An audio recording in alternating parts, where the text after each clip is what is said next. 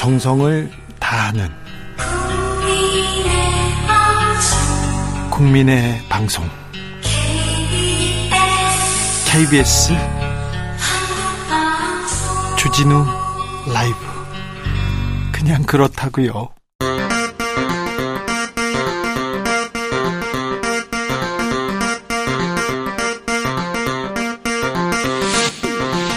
주진우 라이브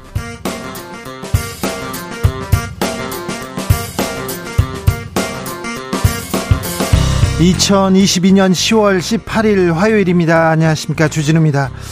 윤석열 정부를 도와 보수 정권의 성공을 이루어내겠다. 황교안 전 국무총리가 국민의힘 차기 당대표 출마 선언했습니다.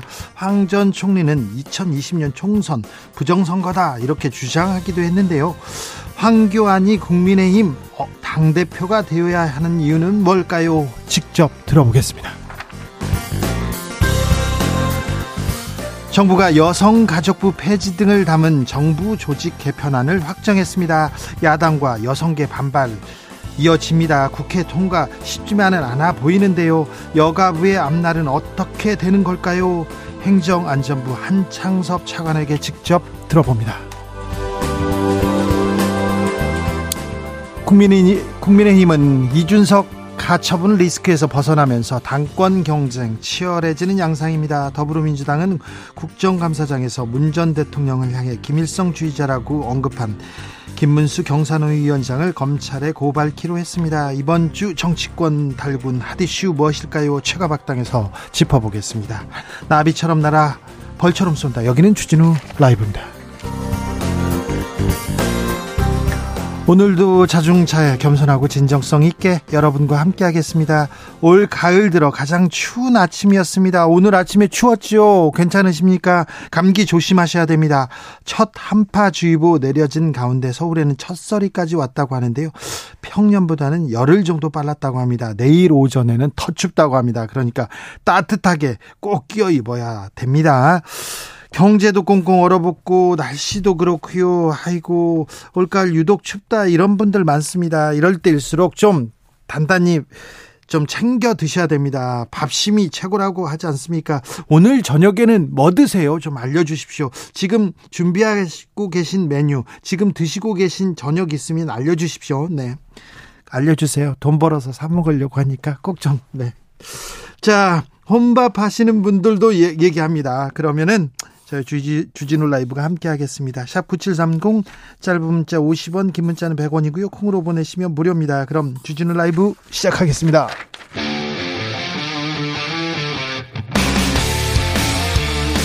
탐사보도 외길 인생 20년 주 기자가 제일 싫어하는 것은?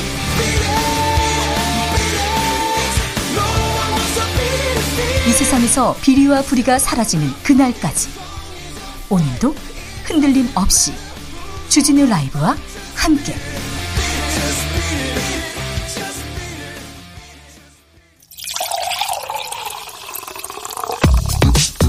진짜 중요한 뉴스만 쭉 뽑아냈습니다. 주스 정상근 기자 어서 오세요. 안녕하십니까? 검찰이 서욱 전 국방부 장관 그리고 전 해경청장 구속영장 청구했습니다. 네, 서해 공무원 피격 사건을 수사 중인 서울중앙지검 공공수사 1부는 오늘 이 서욱 전 국방부 장관과 김홍희 전 해양경찰청장에 대해서 구속영장을 청구했습니다. 네. 아, 서욱 전 장관은 사건이 발생한 지난 2020년 해양수산부 공무원 고 이대준 씨가 자진 워블했다는 정부 판단과 배치되는 내용의 어, 정보 등이 담긴 군사 기밀을 삭제하거나 합참 보고서에 허위 내용을 쓰도록 지시한 혐의를 받고 있습니다. 전 국방부 장관에 대한 구속영장 청구라 서해 공무원 피격 사건은 어떻게 더 흘러갈 건지 자세히 좀 조금 이따 살펴보겠습니다. 윤석열 대통령 연일 카톡 서비스 중단에 대해서 목소리 높입니다. 네, 윤석열 대통령이 어제 수석 비서관 회의 중에서도 지난 주말 발생한 카카오톡 서비스 중단 사태 관련해서 이 전쟁 같은 비상 상황에 카카오톡이 먹통이 되면 어떻게 할 것인가라는 말을 했다고 이 대통령실 핵심 관계자가 언론에 전했습니다. 네.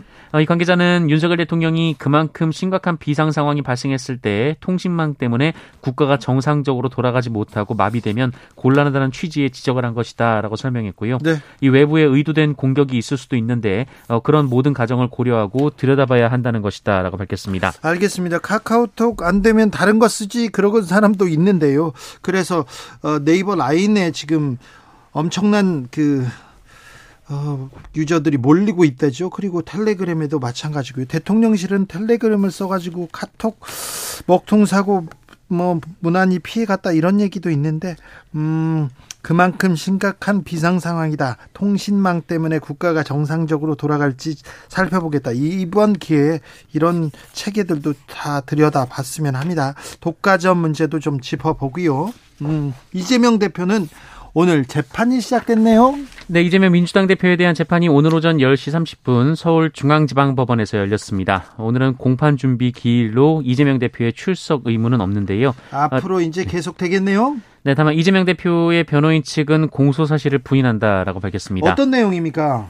어, 이재명 대표는 민주당 대선 후보 시절이던 지난해 12월 고 김문기 전 성남 도시개발공사 개발 1처장을 모른다라고 했고 네. 어, 그에 앞서 그해 10월에는 경기도 국정감사 과정에서 이 백현동 부지 용도 변경 과정에 국토교통부의 협박 압박이 있었다라고 했는데요. 형사 소송이기 때문에 이제는 아, 이재명 대표가 법정에 출두해야 됩니다. 그러니까 정기적으로 가서 이렇게 재판을 받는데 이 변수는 어떻게 될지 저희가 또 짚어봅니다. 제주에서요 갈치 어선이 전복됐습니다. 4명이 실종됐네요. 네, 제주 마라도 인근 해상에서 갈치잡이 어선이 전복돼 선원 4명이 실종됐습니다. 사고는 오늘 새벽 2시 40분쯤 이 서귀포 선적 근해 연승 어선과 연락이 되지 않는다라는 선주 어, 그리고 같은 선단의 어선 신고가 잇따라 해경에 접수되면서 알려졌는데요. 네. 어, 긴급 출동한 해경이 새벽 5시쯤 이 마라도 남서쪽 6.8km 해상에서 배를 발견을 했는데 어, 이미 뒤집힌 채 선체 대부분이 수면 아래로 가라앉아 있는 상태였습니다. 아이고, 무사 기원을 기원해 보겠습니다. BTS BTS 군 입대를 결정했습니다. 맏형이었죠. 어, 진 석진 진부터 시작해가지고 순차적으로 군대 한, 간다고 합니다. 군에서는 BTS 특기를 살릴 수 있도록 하겠다는 입장을 냈어요. 네, 국방부는 오늘 방탄소년단이 군 복무 중에도 공익 또는 국가적 차원 행사에 참여할 수 있을 것이다라고 밝혔습니다. 이 국방부 대변인은 BTS의 입대 후 공연 허용 범위에 관한 질문을 받고 공익 목적의 국가적인 행사나 국익 차원에서 진행되는 행사가 있을 때 본인이 희망한다면 참여할 수 있는 기회를 제공하겠다라고 말했습니다. 알겠습니다. 아무튼 BTS는 지금까지도 공익 국가적 차원 행사 그래서 애국적인 일을 많이 해왔어요. 잘 하고 있으니까 정치권에서는 이래라 저래라 군대를 가라 마라 이런 얘기도 좀 그만했으면 좋겠습니다. BTS는 알아서 잘 합니다. 그러니까 이제 정치인들만 애국하시면 됩니다. BTS 따라서요.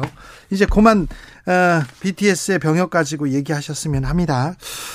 음, 월급 받는 노동자 4명 중 1명이 월에 200만 원도 받지 못하고 있는 게 우리의 현실입니다.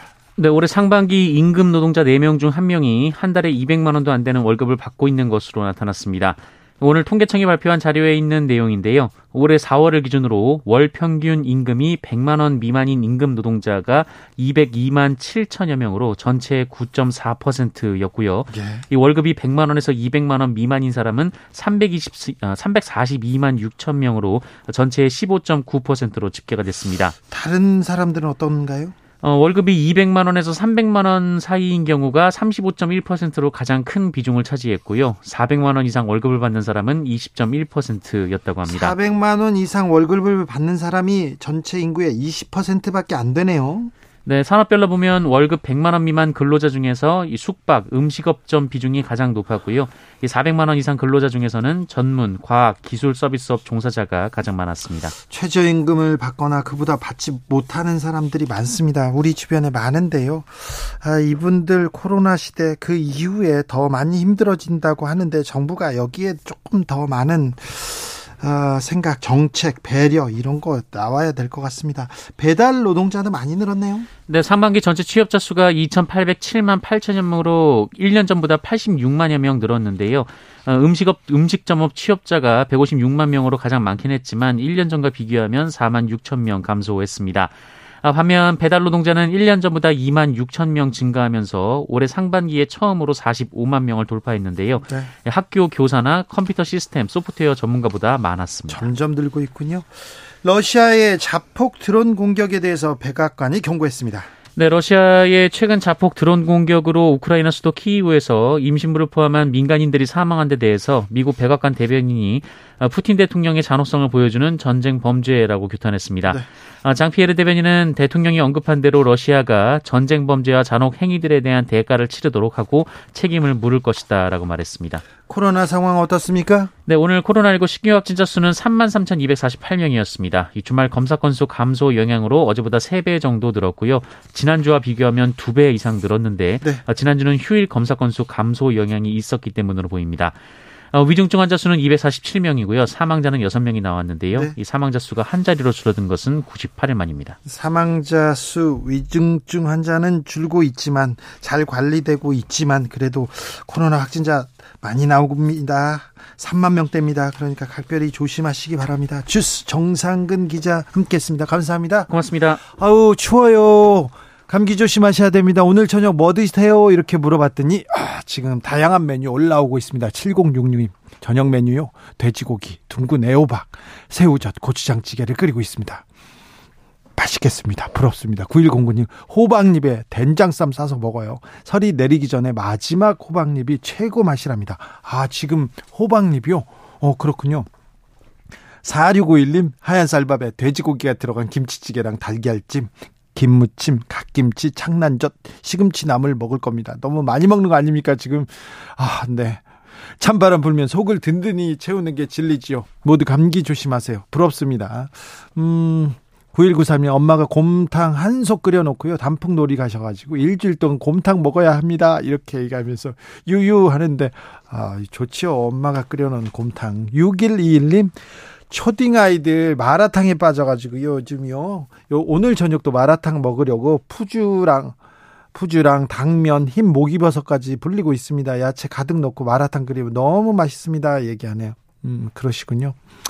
사구이사님 택시 운전사입니다. 일찌감치 기사식당 와서 혼자 뚝배기 불고기 먹습니다. 주진우 라이브 듣고 있습니다. 아, 그러 잘하셨습니다. 들으면서 가끔 이제 전화 오면요. 02로 전화 오면 아시죠? 네. 주진우 라이브 이렇게 크게 외치셔야 됩니다. KBS 일라디오. 네, 5시부터 7시 주진우 라이브. 네, 알겠습니다.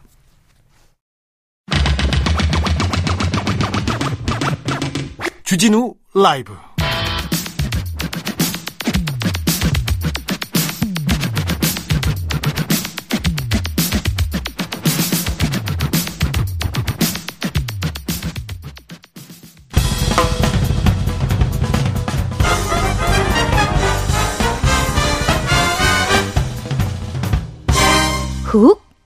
인터뷰. 모두를 위한 모두를 향한 모두의 궁금증 훅 인터뷰. 여성가족부 폐지한다고 합니다. 정부 여당에서 정부 조직 개편안을 내놨는데 논란입니다. 여성단체는 물론이고요. 해외 언론에서도 비판 목소리 나오고 있는데 아, 어떻게 될까요? 정부 조직 개편안 밑그림을 그린 분입니다. 행정안전부 한창섭 차관님 모셨습니다. 안녕하세요. 네, 안녕하세요. 네. 아, 고생이 많으시죠? 네, 열심히 하고 있습니다. 네.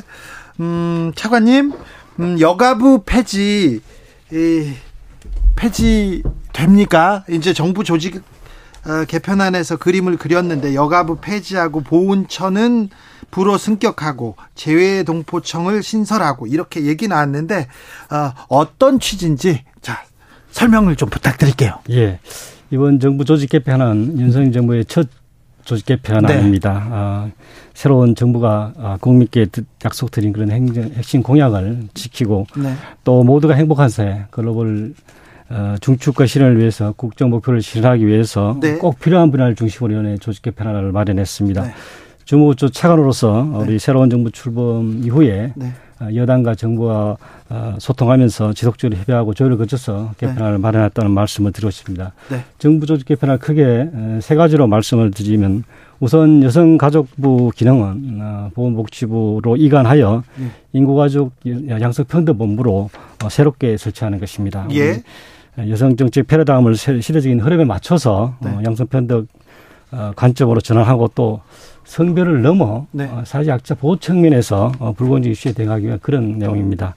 그래서 기존 여성가족부의 업무 중에서 어, 청소년 가족 업무 또 양성평등 업무 이런 것을 어, 신설되는 인구가족 양성평등 업무로 그 다음에 여성 고용 기능은 고용 음, 고용부로 이관하는 그런 내용입니다. 네. 다음으로는 국가보훈처는 이제 부로 성격이 됩니다. 네. 우리나라의 국회에 걸맞는 그런 그 확고한 보훈 체계를 구축하고 국가 국민을 위해서 희생하신 그런 어, 분들에 대해서 예우 정책을 보다 강화하는 네. 그런 내용입니다. 마지막으로 외교부 장관 소속으로 재동포청을 신설하는 내용입니다. 네. 730만 재동포 어 영향력이 많이 높아졌고 예. 또 세대 간 격차도 어 인식 차도 최근에 크게 변함이 왔습니다. 어 그동안 부산 수행이 되던 그 재동포 정책 기능과 또 교류 협력 사항 기능을 통합해서 네. 재동포에 관한 지정 정책과 서비스 기능을 강화하려고 하는 그런 것이 이번 개편안의 주요 내용입니다. 얘기 잘 들었습니다. 예. 차관님 얘기 다 제가 잘 들었으니까 이제부터 제가 물어볼게요. 예. 저 재동포청 보훈처 승격 이런 거는 네. 국민들도 다 동의하고요. 야당에서도 반대하지 않습니다. 그런데 말입니다. 저희가 김현수, 김현숙 여가부 장관한테도 얘기를 들었는데 여가부 폐지하면 오히려 여성 어, 대한민국 성평등 강화할 수 있다 이렇게 얘기하는데 그래요. 차관님도 꼭 필요한 개편이라고 말하는데 이해가 잘 안 됩니다. 여성부가 없어지는데 어떻게 여성을 여성의 인권, 여성의 평등을 강화한다는 말인지. 예, 저도 김현수 장관님 인터뷰를 들었습니다. 아마 네? 어, 장관님께서 재직하시면서 느끼던 그런 점과 또 경험했던 그런 의견을 비력하신 것으로 우리 생각하고 있습니다. 네? 어, 기본적으로는 큰 틀에서는 저희들이 조직 개편한 안과 거의 같은 맥락을 하고 있다고 그렇게 생각을 합니다. 네. 예. 너무 걱정 안 해도 됩니까? 예, 오히려 그 여가부 기능이 네. 어, 보건복지부로 이관돼서 수행된다면 보건복지부나 예. 노동부로 이관되는데요. 아니 장관이 가서 얘기할 때도 말을 안 들어줄 때가 있잖아요. 그런데 국장이나 뭐 부장이 가서 뭐 차, 과장이 가서 얘기하면은 잘 안 들어줄 수도 있잖아요. 그렇게 안 들어주면 차관님이나 행, 안부에서 잘하라고 이렇게 조정합니까? 여가부 장관, 여가부가 폐지되더라도 네. 보건복지부로 이관돼서 보건복지부 장관이 여가부 장관의 역할을 수행하고요. 예. 또그 인구가족 양성편도 본부장이 또 여러 가지 기능이 보다 강화됩니다. 예. 그래서 어 거기다 다른, 힘을 더 준다. 다른 차관하고 달리 네. 그 위상을 좀 강화해서 실질적으로 교섭력이라든지 추진 정책 추진력을 강화하도록 그렇게 세밀하게 준비를 하고 있습니다. 네, 알겠습니다. 저출산 가장 큰 문제점인 우리 사회의 가장 큰 문제점이 저출산이라고 생각하는데요. 이거 왜 그런가 했는데 여성의 경력 단절, 구조화된 성차별 이 문제가 어, 해결되지 않는 한 우리가 저출산 문제 해결하기 쉽지 않아요. 그런데 구조된 구조화된 이 성차별 문제 어떻게 이렇게 극복할 건지 여기에 대해서도 고민하셨을 것 같은데요. 네, 그래서 이번에 이제 여성가족부 기능을 기존의 여성가족부에 수행하기보다는 네. 그 보건복지부에서 지금 어 생애 주기별로 어 인구 가족이라 인구 아동이라든지 보육 업무 또 노인 업무를 수행하고 있습니다. 근데 네. 이제 예, 여가부에서는 그 여성 청소년 업무를 하고 있는데 이게 이제 같이 수행을 하게 된다면은 어 기존의 사회복지 종합적 차원에서 그렇게 어, 더 시너지 효과가 발생할 수 있습니다. 네. 그래서 지금 말씀하신 그런 어, 장기적으로는 저출산 고령화에 대비하기 위해서 어, 어떤 여성 적 관점보다 양성 평등 관점에서 더 대응하기 수월하지 않을까 그렇게 생각합니다. 네. 아무튼 우리의 성평등 성평등 지수가 전 세계에서 한 99위 정도 한다는 거, 최하위권이라는 거, 이거 좀 유념해 주시고, 여성 불평등 심각한 우리 사회에 아직 불평등이 좀 심각하지 않습니까? 예. 이 부분도 좀 고려해 주십시오. 예, 저도 성평등 지수가 좀 낮다고 들었는데, 네. 아무래도 새로 개편, 어, 개편되는, 어, 어, 보건복지 이관된다면은 지금 그 진행자님께서 우려하시는 그런 부분도 네. 어, 많은 부분 해소되지 않을까 그렇게 생각을 합니다. 행안부에 오래 계셨잖아요. 네. 공무원 오래 하셨잖아요. 근데 지난 대선에 갑자기 여가 여성가족부 폐지 이 얘기가 나왔을 때는 어떤 생각이 들던가요? 예, 저희들은 이제 기본적으로 이제 정부 조직을 설계하는 그런 기무 네. 부처로서 네. 정부가 가장 효율적으로 어 운영되는 그런 점에서 정부 네. 조직을 설계를 하고 있습니다. 아, 여성가족부 폐지에 관한 것도 기존의 여성가족부가 어, 그동안 많은 성과도 있었습니다. 네. 호주제 폐지라든지 생명영향평가제 도입 그런 면이 있지만은 어, 2001년 어, 신설 이후에 어느 정도 최근에는 그 행정 환경의 변화에 대해서 또 대응하지 못하는 그런 측면도 있었습니다. 네, 그런 측면에서 어, 새로 조직 개편해서 지금 말씀하신 그런 성 격차라든지 이런 것도 해소할 수 있는 그런 새로운 모멘텀이 될 거라고 생각하고 알겠습니다. 차관님 잘 넘어가시네요. 저는 2030 남성표를 위해서 이렇게 여가부 폐지 같은 젠더 이슈를 던지는 거는 절대 안 된다. 이거 정치적으로도 안 된다. 이렇게 생각을 했는데 최관님께서는 그렇게 보시는군요. 알겠습니다. 행정안전부 일이 엄청 많죠. 행정이라는 거면 우리 정부를 다 이렇게 행정하는 일이고 안전, 국민의 안전을 위해서도요. 얼마 전에 빵 공장에서 끼임 사고가 이렇게 나왔습니다. 네. 이 안전도 차관님이 행정안전부에서 좀 들여다 봅니까? 예, 지금 말씀, 지난해 말씀하신 것이 이제 저희 행정안전부가 예. 어, 지난 정부에 이제 행정자치부와 국민안전처를 위해서 말씀하신 것 같이 굉장히 방대한 업무를 네. 두개 부처 통합돼서 수행을 하고 있습니다. 근데 지금 말씀하신 그런 사건 사고 문제는 사실 아마 고용노동부가 네. 중대재해처벌법에 의해서 아마 이렇게 담당하지만 저희들은 또 지방 행정을 담당하고 있기 때문에 네. 지방에서 일어나는 그런 사건 사고에 대해서 어, 지침을 주고 또 네. 안내를 하고 그렇게 업무를 담당하고 있습니다. 네. 그러면 안전을 또 좀 챙겨 주십시오. 그렇습니다. 네. 예. 어, BTS 군입대에서도 행정안전부에서 이렇게 들여다 봅니까? 어, 그건 아마 병무청에서 네. 어, 아, 입양 관련해서 얘기 담당을 하고 있습니다. 알겠습니다. 네. 아, 1053님께서 여성 인권 보호를 위한 부서가 필요하긴 하지만 여성 가족부 문제만 너무 오래 붙잡는 것도 성별 갈등 더 악화시키는 것 같습니다. 대통령 공약인 만큼 빨리 넘어갔으면 좋겠네요. 얘기도 합니다. 음, 얘기도 합니다. 아, 여성가족부 폐지는 대통령 공약이었고 어, 인수위 때 인수위 때 충분히 논의된 부분인데 왜 이렇게 늦어졌습니까? 갑자기 지금 대통령 대통령이나 대통령 주변에서 막말이나 다른 사고가 나오니까 갑자기 여성가족부 폐지 이걸 던진 거 아니냐 이런 지적도 사실 있어요. 그렇지는 않다고 생각합니다.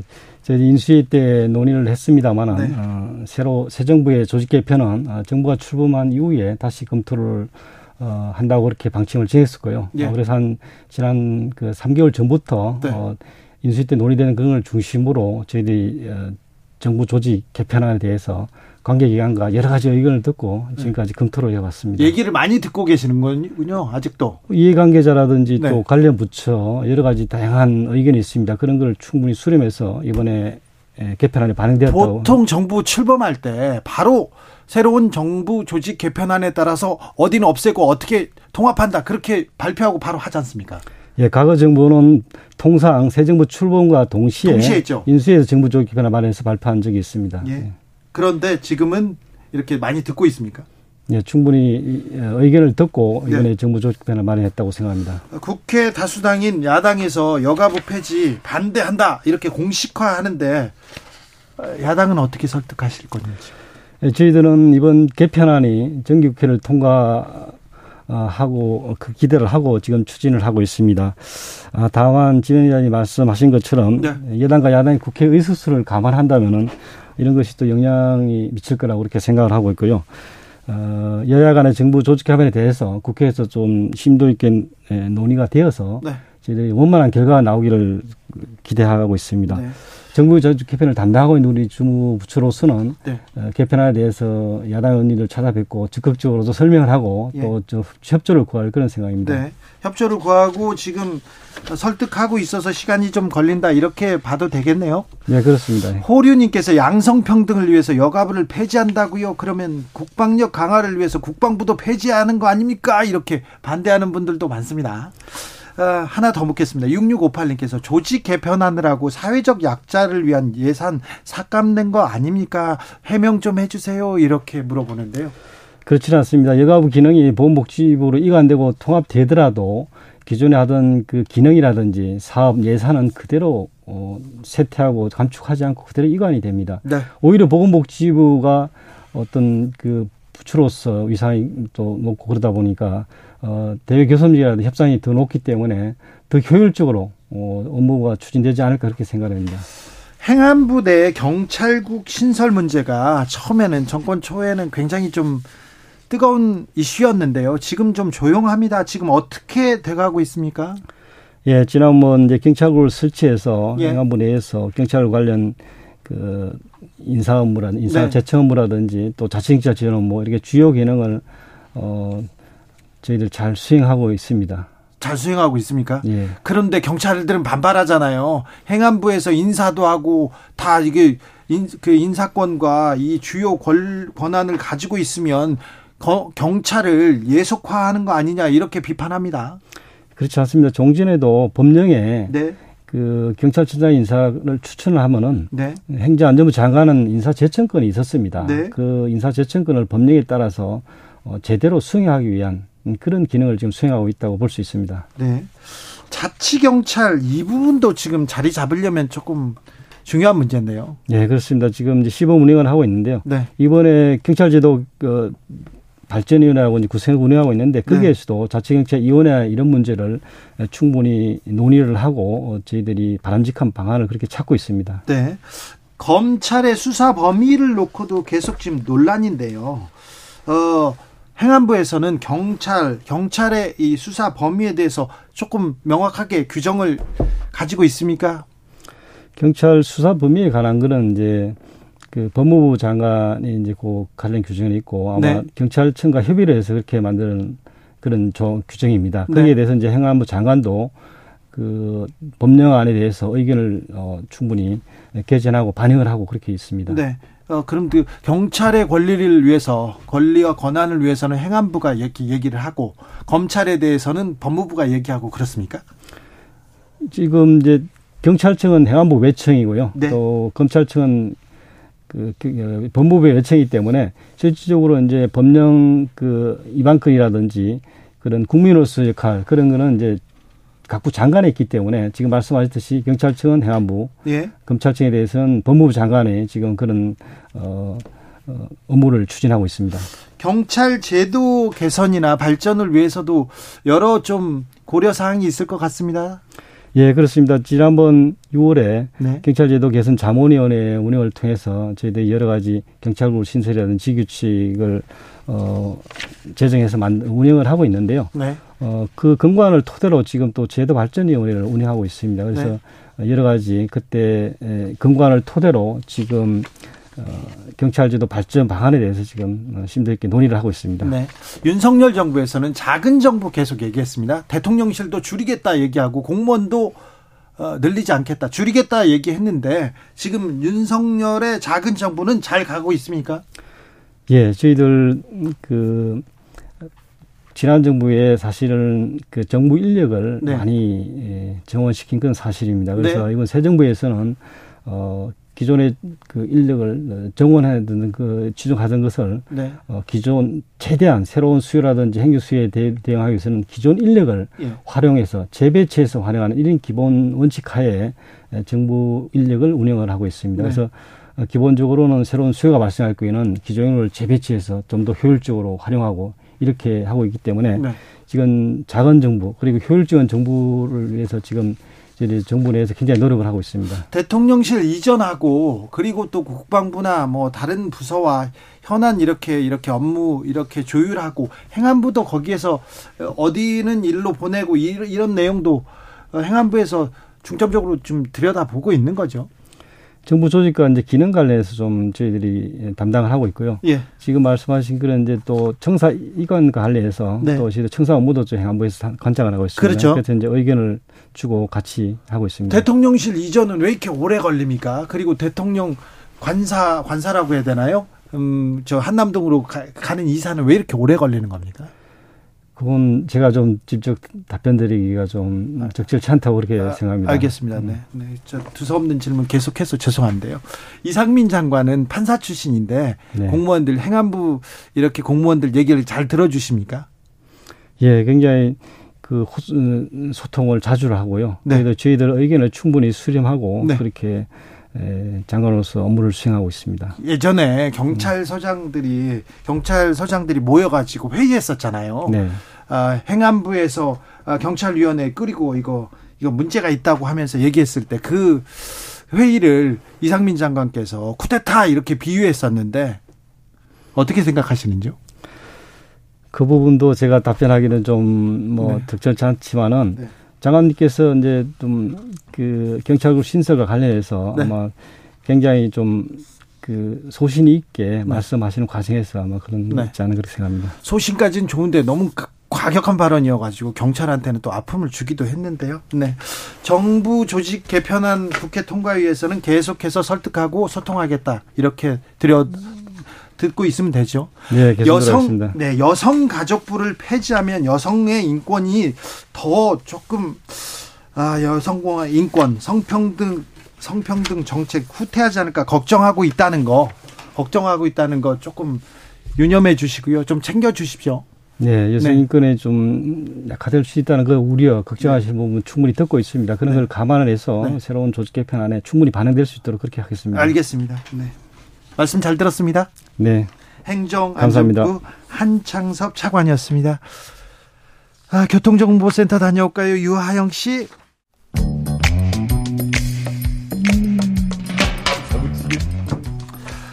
오늘의 정치권 상황 깔끔하게 정리해 드립니다. 여당 야당 크로스 최과 박과 함께 최과 박당 여야 최고의 파트너입니다. 주진우 라이브 공식 여야 대변인 두 분 모십니다. 최영두 국민의힘 의원 어서 오세요. 네 안녕하십니까. 박성준 더불어민주당 의원 어서 오세요. 네 안녕하세요. 네, 국감 네 고생 많으시죠. 예 저는 어제 부산에 갔다 왔어요. 예. 부산 자산관리공사하고 네. 주택금융공사 국감 어제 네. 하고 오늘 현장 시찰도 있었는데 네. 대변인 하다 보니까 일찍 올라왔습니다. 그래서. 아 현장에 가서 예. 그 전술에 거기다 배치하겠다는 그 동네에 좀 좀 민심도 좀 듣고 오시지 그러셨어요. 아무튼 박성준 의원님 얼굴 까칠해지셨어요. 최영두 의원님도 요새 고생하시는군요. 얼굴 까칠합니다. 아니 오늘 그 저희도 이제 현장 국감 네. 월성 1호기 2호기 네. 뭐 이게 저 원전 쪽으로 갔다 왔습니다. 갔다 아, 왔는데 안전 어떻습니까? 예, 그건 그건 뭐 객관적으로 제 3자가 예. 어, 월성 한수원이 이제 만일 자체조사를 한다면은 뭐 여러 가지 의구심이 남지 않겠습니까? 네. 그러나 원안위와 제 3자가 이렇게 또 경주시까지 해서 어, 하고 있는 것이기 때문에 그 뭐 안전 문제 철저하게 챙겨야죠. 네. 근데 현장에 갔더니 주민들이 많이 나오셨어요. 예. 주민들이 나왔는데 자꾸 이제 이런 그 뭐가 문제가 있듯이 보도가 나니까 그 상권으로서는 치명적이 거기 가지고 그 어, 간포바다가 있고 네. 굉장히 관광지로서도 유명한 곳인데 아니 이렇게 자꾸 나와서 하다고 지금 뭐 그 불만들이 컸습니다. 그래서 그 확인되지 않은 방송이라든가 또 지금 문안위가 조사를 해서 밝힌 객관적 사실을 갖고를 해야지 그런 문제에 대한 제기도 있었고 어떤 거기서 전화로 하려고 그랬더니 안 직접 나오라 그랬으면 뛰어왔습니다. 최영두 의원님 팬이 좀 있습니다. 그래가지고 좀 언제 나오냐 얼굴 보자 그런 분들이 팬이 많습니다. 많아요. 많습니다. 네. 아이고 이거 다 듣는 분들 보는 분들이 네. 다 더, 더, 더 잘하라고 막 네. 채찍질을 하더라고요. 그래도 최영두 의원님 우리 뭐, 준신호 앵구가 어, 싫어하는 소리 한다고 다 그러겠습니다. 아이고 무슨요? 아니요. 최영두 의원 응원하는 분들이 많습니다. 박성준 의원도 마찬가지고요. 자 국민의힘은 당권 분위기 후끈 달아오릅니다. 그런데요. 그런데 유승민 유승민 의원님, 음, 을 견제하는 듯한 거의 유승민 때리기에 나서는 분들이 많은 것 같아요. 최영두 의원님. 네, 저는 뭐 전반적으로 누가 누구를 떠났으라도 네. 저는 지금 이럴 시기가 아니라고 생각합니다. 제 개인적으로 당해서. 저는 뭐 지난번에 민주당 전당대회도 아주 저조하지 않았습니까? 네. 그렇지만 그때도 이야기했는데 지금 이번 기회에 우리는 한 뭐 이미 민주당 해버렸고 또 우리 당도 지금 뭐지 될지 모르겠지만 이 당 대표 체제 이거 의회주의가 발전 나라에 없는 겁니다. 지금 그리고 얼마나 국가 경제 민생이 비상입니까? 내년엔 더 어려워진다 그러는데 그런데 지금 당 대표 뽑아서 그럼 당 대표가 그러면 총선에 도움이 되느냐? 그럴 경우도 있겠지만 또 그렇지 않을 경우 당 대표 리스크란 말이 생기지 않았습니까? 예, 다. 이게 차라리 선거 때 선거를 임박해서는 선거를 정말 잘 이끌 선대위원장 뽑고 또 우리 원외에 또 당협위원장도 많거든요. 당원들을 정말 보살피는 그런 활동하고 대통령 후보 나설 사람들은 대선 앞두고 1년 전부터 하면 되지 뭐 하려고 이렇게들 전당대 하는지 모르겠습니다. 그 유승민 전 의원이 국민의힘에서 어 당권 후보로서 이렇게 부각이 되는 이유에 대해서 분석할 필요가 있고요. 여기에 대해서 윤석열 대통령이라든가 윤핵관 국민의힘이 지금 크게 자성해야 되는 거예요. 왜 그러냐면 한국 정치에서 그 큰 흐름을 보면 권력 초기에는 대통령 중심 세력들이 당권을 장악하고 권력을 이어가는 겁니다. 그렇죠. 그리고 하나는 뭐냐면 권력의 해책이 그 상당히 이제 하락기에서는 권력의 대안 세력으로서 그 중심 세력과는 다른 세력이 등장해서 네. 당권을 장악하는 거거든요. 그게 네. 이제 일반적인 현상인데 지금 윤석열 정권 5, 5개월밖에 안 됐어요. 근데 유승민 전 의원이 이렇게 부각됐다라는 것은 윤핵관이라든가 윤석열 대통령이 잘못하고 있다라고 하는 경종을 울리는 겁니다. 그럼 뭘 잘못하냐? 저는 크게 볼 때 두 가지라고 봐요. 이 이번 민심의 큰 동, 방향은 경제가 이렇게 어려운데 대통령이나 윤핵관이 경제를 지금 모르고 있어요. 경제를 방치하고 있는 거예요. 뭐만 하고 있냐면 지금 수사만 하고 있는 거예요. 수사. 경제야 아니, 뭐냐면 전 정권 털기만 들어가고 있고 제대로 된 국정에 대한 청사진이라든가 국정 철학이 하나도 안 보이는 거예요. 거기에 따라서 지금 이제 경종을 올리고 있는 거고 그렇기 때문에 유승민 전 의원이 경제적인 어떤 합리성 있는 후보로서의 대안으로서의 후보다. 라고 당권으로서의 당대표로서의 지금 부각이 되고 있는 거고요. 또 하나가 뭐가 있냐면 지금 민주주의에 대한 실종에 대한 경종을 또 울리는 거예요. 지금 윤핵관이라든가 지금 윤석열 대통령의 집권 세력들이 우리 사회가 이렇게까지 경제 민주화라든가 정치 민주화를 이뤄왔는데 퇴보하고 있다라는 거예요. 그랬을 경우에 이건 뭐냐면 당내 민주주의를 일단은 확립해야겠다라고 하는 당신과 민심이 윤승민 전 의원이라고 하는 정책 인물의 상징성으로 지금 나타나고 있는 것이다. 유승민 전 심각하게 받아들여야 된다. 네, 유승민 전 의원도 목소리를 냅니다. 윤핵관이 우리 당 망행 쳐놨다. 그래서 당을 근본적으로 개혁하겠다. 이렇게 얘기합니다. 제가 아까 우리 박 의원님 하신 말씀 그대로 민주당으로 반사. 반사해 드리겠습니다. 그래서 아니 저희 당 얘기하지 말고 국민의 얘기하세요. 여야가 좀 이렇게 좀 경쟁이 이런 좀 선량한 아주 좋은 경쟁으로 이어졌으면 좋겠는데 네. 어, 저는 뭐 유승민 저전 대표 원내대표셨죠. 유승민 대표는 경제학 박사시잖아요. 네. KDI 계셨고 경제가 어렵기 때문에 우리 당에 좀 정책적인 그 제안들 같은 거를 오히려 그런 것들이 국민적 신망을 반대도 중요하지 않을까 생각하고 지금 당내 이야기는 아, 당내 이야기가 너무 많아서 도대체 나라를 이끌어지고 여당의 한 일원으로서 또 네. 여당의 책임 있는 일원으로서 남말 하듯이 이렇게 이야기하는 것들은 난 참 우리 저 당원들이나 국민들한테 서 그렇게 마뜩잖다고 생각합니다. 그래서 지금 경제가 어렵기 때문에 이렇게 해야 된다고. 그 저는 비상대책위원회고 뭐 전부 경제 민생 비상대책위원회 체제로 지금 대통령도 뭐 좀 이렇게 열심히 하려고 하고 있습니다만 우리 당에서도 이 문제의 심각성을 좀 알리는 분들 지금 에너지도 대단한 위기거든요. 지금 아니 최... 잠깐만요. 제가 최영도 님한테 이 방송에서 기억나실지 모르겠어요. 제가 그러겠잖아요. 지금 우리 윤석열 정권이 5년 동안 청사진 그리면서 경제 크게 어렵기 때문에 이런 경제대책위원회를 마련해야 된다. 제가 얘기를 했는데 뭐부터 만들었어요? 언론 탄압 TF부터 만들었잖아요. 언론 탄압 TF 진상 규명 T. 언론 자막, 탄압 TF부터 자막, 만들고 자막 아니 조작 사건 경제의 이러한 상황에 아니에요. 대해서 진단하는 우리 비상 상황실을 만들어서 대처를 해야 되는 건데 그러한 음. 움직임이 하나도 없는 거예요. 그렇다 보니까 국민들이 지금 유승민 전 의원을 대표로 내세워서 상징적인 경 종을 울린다라고 하는 부분을 국민의힘이 받아들여야 되는 거예요. 그렇다는데 네. 아무튼 뭐 우리 민주당도 하고 같이 아, 경제 비상 상황실을 만들어야 되는 거 아니에요? 아니 저 네. 최영도 의원도 최영도 의원님 처 아까 저 지적했지 않습니까? 이게 국민 민생하고 상관이 없이 당권 경쟁 이런 그러니까 거 바람직하지 않다. 지금 우리 저, 저 모든 사람들 하는 이야기고 그 이야기보다 이제 좀 더 건설적이고 보다 이 비상을 극복하겠다는 안보도 그렇고 그런 뭐, 모든 비상이잖아요. 그런데 계속 국민의힘에서는 이 당권 경쟁 얘기만 나옵니다. 이거 하나만 물어볼게요. 예. 한동훈 장관 총선 출마할 것이다. 어, 대통령 지지율이 어느 정도 되면 이 친윤 그룹의 유상범 의원이 검사 출신 유상범 의원이 얘기했던데 이거 어떻게 생각하세요?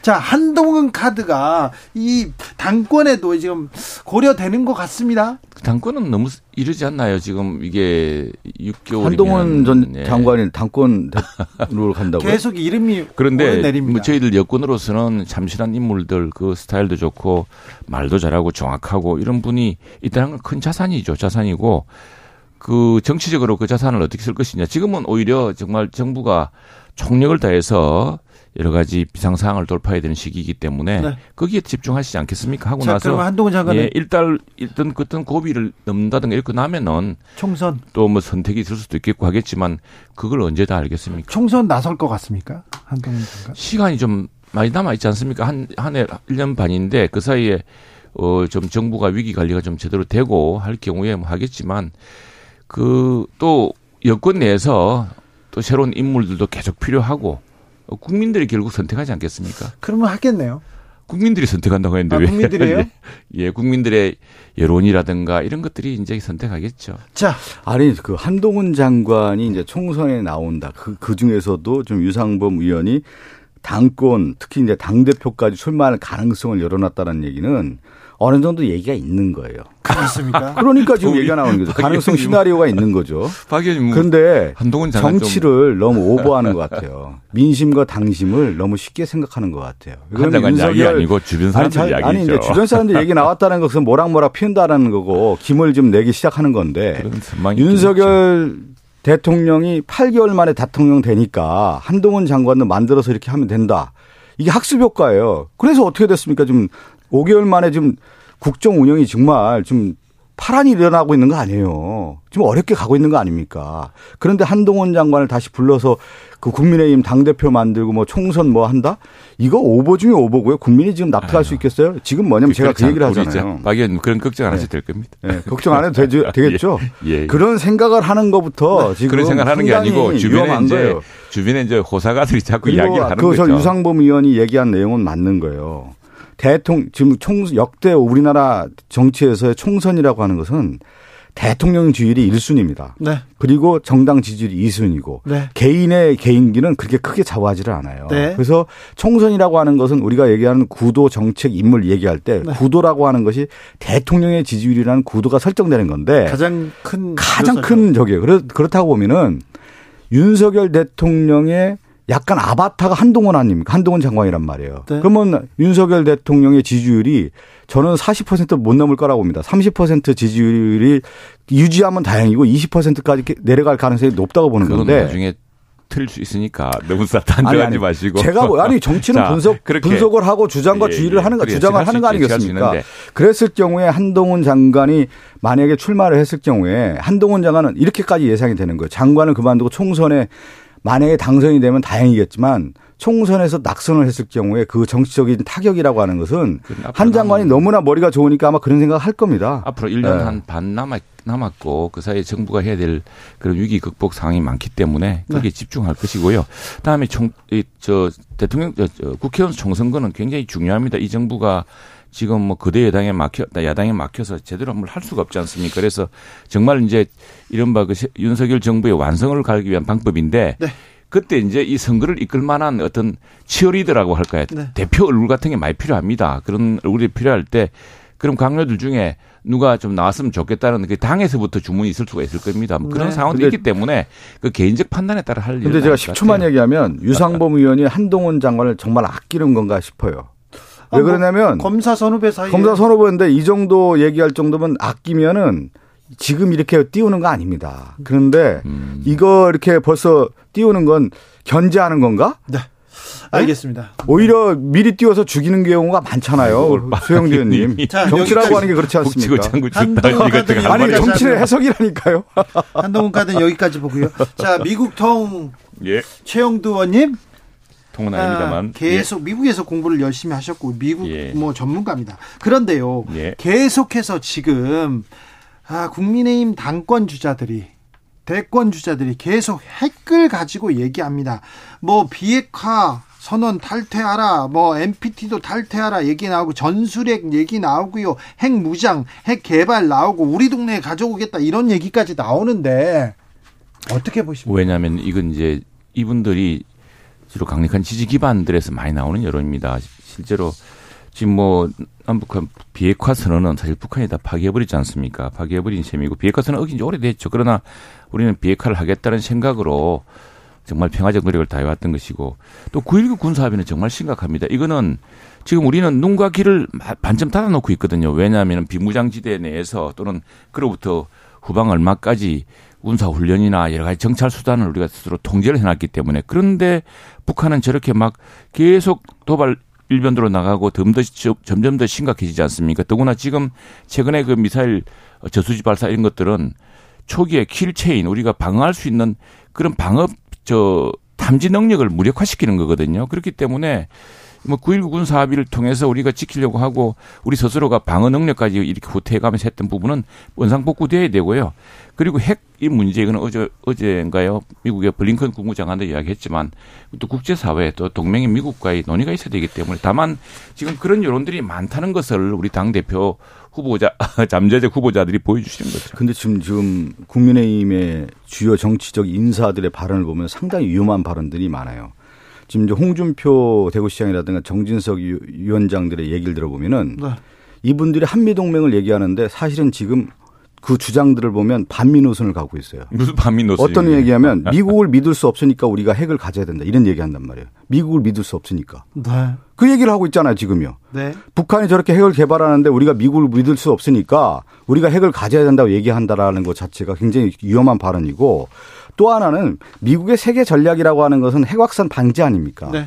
그러면 우리가 핵을 갖자라고 하는 것은 뭐냐면 한국이 NPT를 탈퇴해야 된다는 얘기가 된단 말이야. 예? 비, 비확산 조치의 조약에 대해서 90년대 북한이 NPT 탈퇴하고 나서 어떻게 했습니까? 핵 위기가 오지 않았습니까? 지금 우리나라가 만약에 NPT 탈퇴하자라고 주장하는 거와 마찬가지가 되는 거고 또 하나는 미국의 세계 전략이라고 하는 것은 그 핵, 핵, 핵무기의 확산을 방지하는 거 억제하는 게 네. 억제 정책이란 말이에요. 그런데 우리가 핵무장하자고 하는 것 자체는 미국의 세계 전략에 반 반하는 거고 미국을 믿을 수 없다라고 계속 얘기하고 있어요 지금. 오늘 필립 우리, 아니 제가 한 말씀만 더 하고 가장 중요한 것은 한미 동맹의 굳건한 가운데에서 우리가 지금 뭐가 왔냐면 해구산 아래 있었던 정책 아니겠습니까? 그러면 여기서 뭘 더 나가야 되냐면 윤석열 정부의 외교 정책을 만들어내야죠. 외교력을 만들어내야죠. 미국하고 더 긴밀하게 가겠다라고 하는 그림도 더 그려주고 또 북한과 관련된 대북 특사를 파견한다든가 한 라인을 가동한다든가 이러한 모든 조치를 해야 되는 건데 지금 뭐가 나오냐면 미국 믿을 수 없으니까 우리가 핵무장하자 이 얘기밖에 없는 거예요. 오늘 지금. 필립 골드버그 미국 대사가 네. 핵 관련된 그 정치권의 발언에 대해서 무책임하고 위험하다 이렇게. 그럼요. 핵 확장 억제는 미국이 뭐그 포기할 수 없는 과제다 이런 얘기. 그분의 말씀에 이제 우리 박승준 말씀이 일부 만점이 있습니다. 그건 뭐 미국의 NPT 그래서 네. NPT 우리도 한때 70년대에 그 주한미군 철수가 있고 그다음에 북한의 군사력 특히 인도 차이나 반도에서의 그 공산화 이런 걸 보면서 한때 잠깐 핵무장을 검토했던 적이 있지 않습니까? 곧 국제사회 압력이라든가 또 우리가 무역 대국으로 가기 위해서 다 포기하고 우리는 원전을 만들었습니다만 그리고 이제 NPT 체제란 건 우리 정부가 저 비핵화를 위해서 할 수 있는 강력한 수단이고 지금 이게 정부의 입장이 아니고 우리 당내 이제 일부 입장인데 그리고 네. 그런 여론이 있다는 것이고요. 그 블링컨 국무장관도 그런 걱정을 했습니다. 미국으로서는 당연히 그렇게 할 수밖에 없는 이야기인데 그런데 이게 뭐 반미가 아니고요. 자, 지금 요번에 핵 상황이 굉장히 심각합니다. 그래서 마치 그 더골 대통령이 프랑스의 더골 대통령이 핵 개발을 결심했을 때 그 상황 비슷하게 돼가고 있다는 걱정이 이런 거예요. 자, 북한이 이제 드디어 대륙간 탄도탄을 통해서 LA까지 도달할 수가 있습니다. 예. 도달할 경우에 그러면은 이전에 더골이 물었듯이 자, 미국이 그러면은 어, 우리 파리를 지켜주기 위해서 LA를 포기할 것이냐. 왜냐하면 LA도 사정권에 들어가 있기 때문에 뉴욕도 사정권에 들어가 있고 그런 상황이어서 이제 그런 근본적 의문을 우리가 품게 된 것이죠. 그리고 또 핵 공유 같은 거는 나토식 핵 공유가 있기 때문에 우리 많은 부분 도 그런 이야기를 하고 있습니다. 그런데 이건 한미 간의 긴밀한 협의가 있어야 되는 문제고 정말 한미 간의 굳건한 믿음이야 지난 정부보다는 많이 나아졌죠. 그리고 지금 저는 미국의 세계 전략을 좀 윤석열 정부가 잘 못 읽고 있다고 봐요. 세계 전략이라고 하는 것이 미국의 역외균형 전략이라고 제가 한번 지난번에 말씀드렸는데 그 미국이 중동에서는 이스라엘 내세워서 이란을 견제하는 거고 지금의 동아시아에서는 대중국 포위 전략으로서 일본과 함께 동아시아의 중국의 견제 세력으로서의 가장 강한 위치에 있는 국가를 일본으로 보고 있는 거란 말이에요. 그렇기 때문에 지금 한미일이라고 하는 이 스크럼이 짜지는 겁니다. 군사적으로는 쿼드라고 하는 게 들어가는 거고 경제적으로 하는 것은 인도 태평양 경제 프레임이라고 들어가는 거고 반도체는 칩동맹이고 모든 게 대중국 견제 정책이란 말이에요. 그렇기 음, 때문에 중국이 또 대단한 또 위협이 되고 있긴 사실이죠. 사실이죠. 그래서 예. 그렇기 때문에 그런데 그런 가운데 한국은 이러한 세계 전략을 미국을 보고 가야 되는 건데 전반적으로 지금 핵 문제, 핵, 핵 확산 억제 정책이라고 하는 전략이라든가 세계 전략을 음. 윤석열 정부가 제대로 알지 못하고 아, 이걸 설명해야 되는 지금 거예요. 우리 박 의원님이 하나 좀 네. 강조하고 있는 것도 민주당에서 많이 강조하고 있는데 뭐 지금 북핵 미사일 위기 상황이 대단히 심각합니다. 예, 아예 알고 예, 있습니다. 예, 지금 우리가 지금 kill chain 같은 방어수단이 없어졌고요. 그래서 자. 한미일의 정보 자산이라는 게 굉장히 중요해졌기 때문에 대잠 잠수함 작전을 지난번 에 했던 거거든요. 그걸 가지고 갑자기 일본 때리기 시작해버리면 자 여기까지 하고 네네. 마지막으로 마지막으로 얘기하고 싶은 게 많은데 그만합니까? 김문수 경산호 위원장 예, 예. 이 발언 아, 왜 국민의힘에서 계속 키우고 있습니까? 지금 이건 뭐 대부분 판례도 있지 않습니까? 그리고 이 상황을 잘 모르는데 거기서 상임위 국정감사장에서 무슨 양심 고백하듯이 하라듯이 계속 야당 의원이 따져 묻고 따져 묻고 했던 거 아닙니까? 그래서 내 양심에 따라 이야기한 건데 그랬더니 이제 발끈해가지고 그래서 이제 그건 이전에 그 누구죠 고영주 네, 네. 전, 전 박문진 이사장이죠. 네. 이사장 대부분 판례가 있습니다. 그 대부분 판례를 읽어보면은 쭉 나오는 이야기고요. 저는 근데 그 발언이 나오게끔 했던 아니 그 이전 과거에 저 노동운동 해가지고 인사하셔야 돼 이제. 노동운동 잘 아, 아시는 분이 당선을 했는데 민주당이 민주당이 이야기를 키우고 있어요 지금. 김문수 위원장은 얼른 인사하세요. 자신의 걸맞는 철학과 언어가 있어야 되는데 네. 시대에 맞지 않는. 최영두, 박성준 두 분 감사합니다. 고맙습니다. 저는 2부에서 한교안 전 총리와 옵니다.